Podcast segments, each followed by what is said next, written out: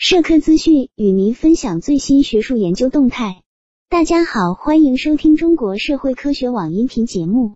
11月14日，总结百年历史经验，开创新时代党的建设新局面，学习贯彻党的19届六中全会精神研讨会在沪召开。党的19届六中全会是党和人民向第二个百年奋斗目标进军时召开的大会，具有凝心聚力的重大意义。上海理工大学党委书记吴坚勇表示，马克思主义理论学科是高校思政课的学科支撑，高校要高度重视马克思主义学院、马克思主义理论学科建设和思政工作，以示范马克思主义学院建设，助推思政课教学发展。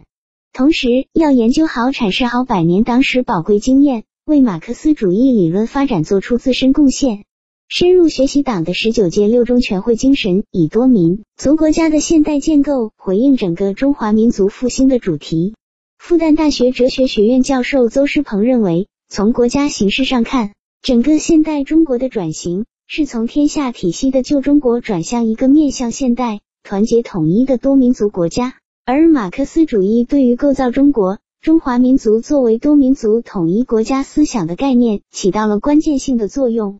江苏省习近平新时代中国特色社会主义理论研究中心南京航空航天大学基地主任王岩提出，坚持理论创新必须以明确原则遵循为前提，以问题导向为关键，以强化内容建设为根本，以涵养文化自信为基础，以宣介制度优势为职责，以树立全球视野为支撑。会议由上海市习近平新时代中国特色社会主义思想研究中心、上海市中国特色社会主义理论体系研究中心主办，上海理工大学马克思主义学院等单位承办。